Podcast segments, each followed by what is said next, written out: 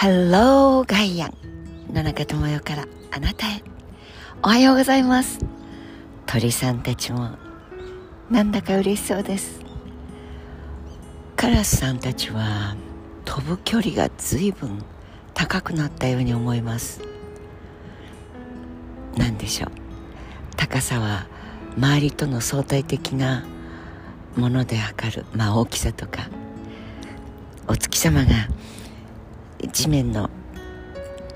ビルのその影から出てきたりすると、あまりの大きさにびっくりすることがありますよね。でも天頂に近いところで満月なんかを見るときには、ちっちゃい丸みたいな気がします。小さい頃はお月様は太ったり、もちろん三日月から満月、新月、いっぱいいっぱい大きさを変えるけど、それだけじゃなくて満月の時でも大きい時と小さい時と、何食べてるんだろうと思ったこともありましたけど、大きさは全く変わりません。変わっているのは私たち、それを観察しているものとお月様との間にあるそのもの、位置関係であんなにも目が錯覚を起こしてしまうんだって分かった時、分かった後でもやっぱり不思議に思います。いや、これはそうやっているけれど、学問はサイエンスはそう言うけれど、絶対何がしお月様は近くに来て、人類ちゃんとしてるかって見る時には大きくなってるに違いないと、なんとなく習った後の中学校時代に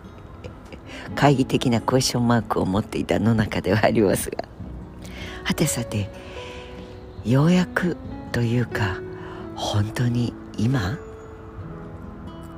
何世紀と言いたくなりますが、フリーランスの生き方だって使われ放題、やられたい放題みたいなことっておかしくない？コロナを経て、そして働き方の、例えばリモートというと、その下にはコントロールがつきました。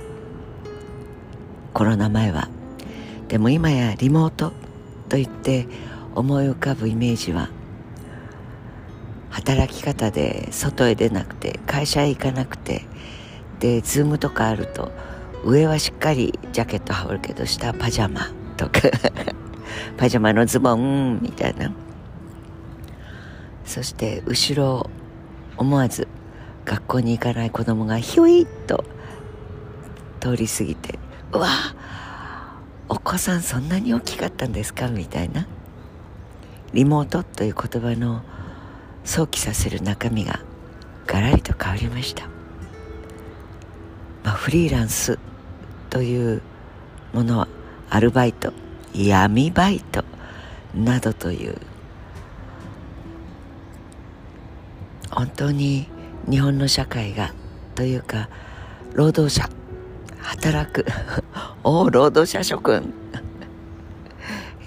お若い皆さんはあんまりご存じないかもしれませんが、労働者諸君というと、もう寅さんです。寅さんの妹さんのさくらちゃんが嫁いだ先の裏庭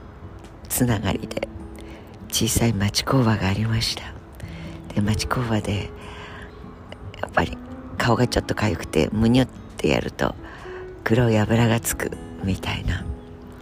そういう東京の下町でもいっぱいそんな工場がありました。自動車整備工場でもあるし、いろんな小さな、戦後の焼け野原の後、腕に自信のある人、自信がなくても食っていくためにはしょうがないよと言って工場を建てて、そこへ次男坊、三男坊、あるいは三丁目、四丁目夕日の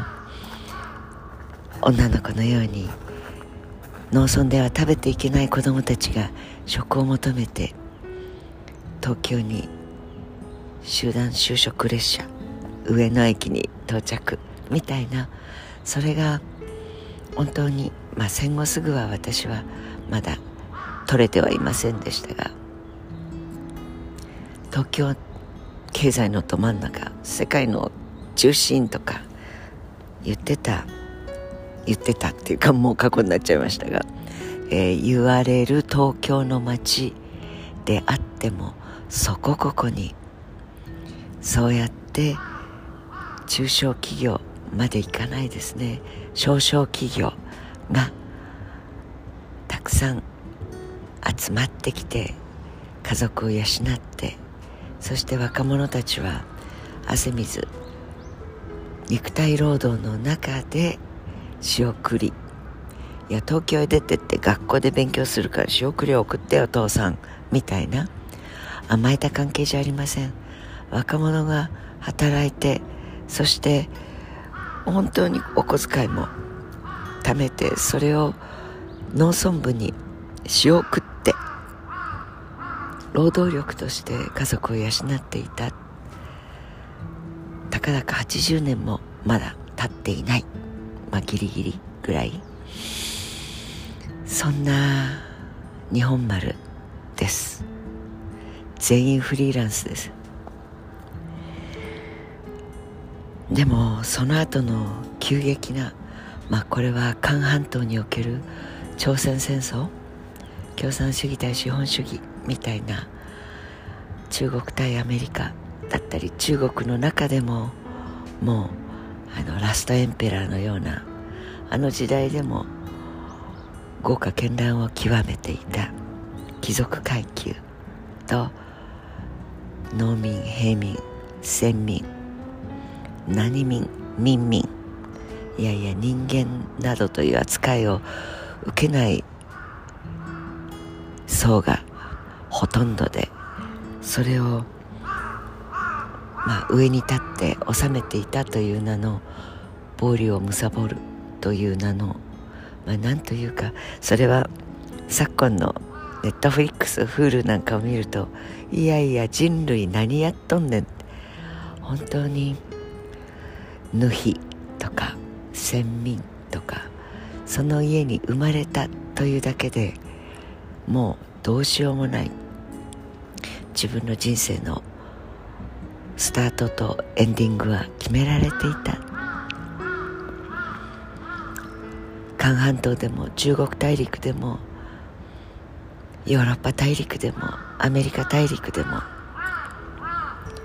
人間の刻んできた時というのを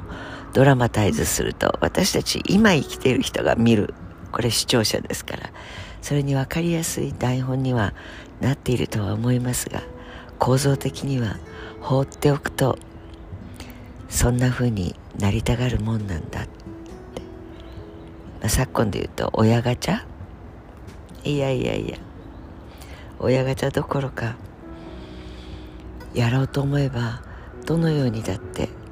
横に仲間を増やせるようになっても、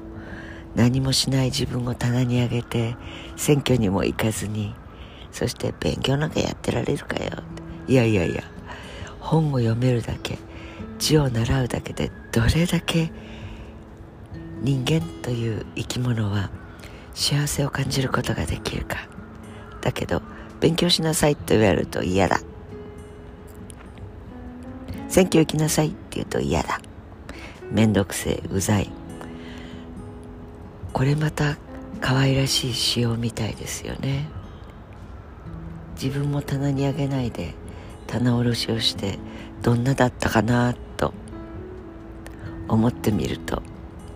凝縮されていろんな風な人生を、自分ごとですから、自分の棚卸しって結構面白いですよ。いい悪いとかじゃありませんもの。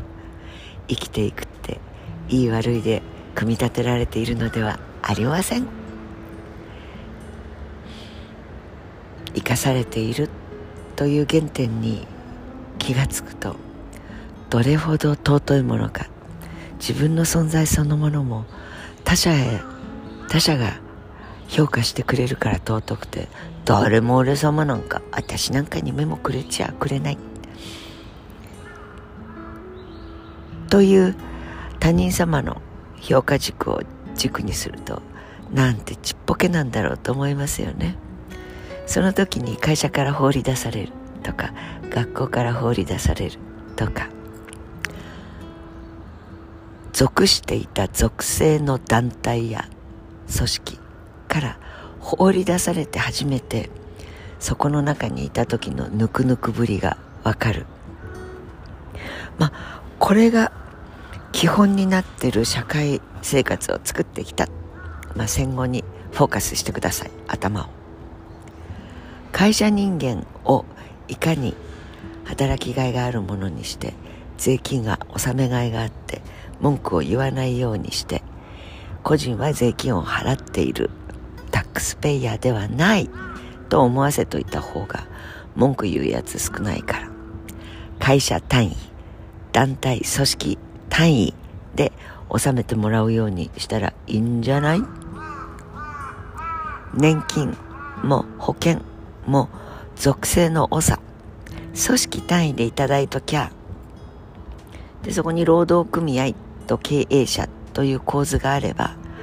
国に向かうことはねえから、その組織の中で折り合いつけてもらって、春先って元気になっちゃうから、その時に戦うってなことで、メーデーってなのもあるし、春闘っていう、これだったら会社ごとじゃめんどくせえから、業界団体ごとみたいなのを作って、労働組合くくって、といえば自動車労連いいんじゃない？電気労連いいんじゃない？今やその電気労連とか労働組合という塊の組織団体の長たちは、政治をやりたい放題やれる状態になっている人と手を結んで、いや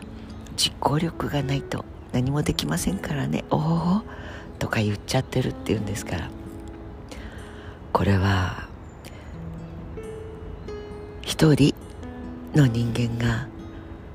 中心になって、どんな生き方をするか、どんな命の燃焼の仕方をするかというのを、できるだけ多くの人たちが感じ取れて、それを享受できる社会ってなものにしていこうねという根本的な土台が大きく違っています。根本はどの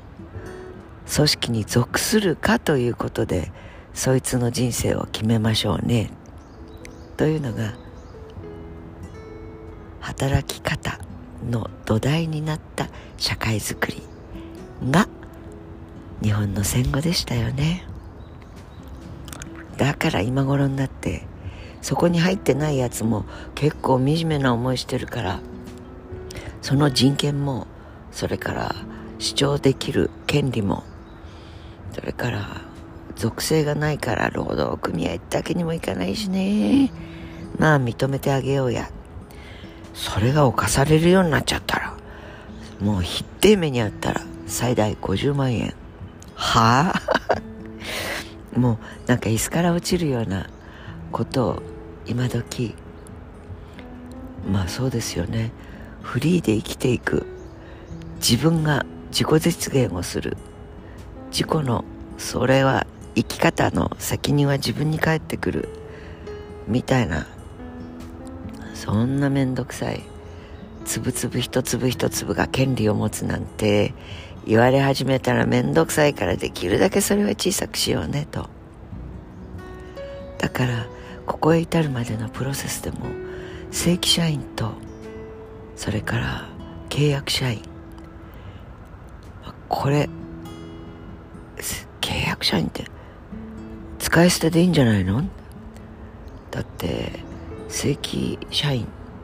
いや正規人間という言葉が通用できる社会、それを作るのが最初じゃないかなと思ってしまうと、過激な考え方、想的に右だ左だと処理してレッテル貼っとけばいいんじゃない？マスコミュニケーションに職を得たマスメディアエリートたちはやはり向いてる先は自分たちも天下の朝日新聞、天下の日経新聞、天下の NHK、天下のとつくのには俺様じゃないんですね。天下の何々藩に属する下層武士、下級武士、やっぱり大事なのは属性の何々藩のオレオレ様、やっぱりそういうメンタリティの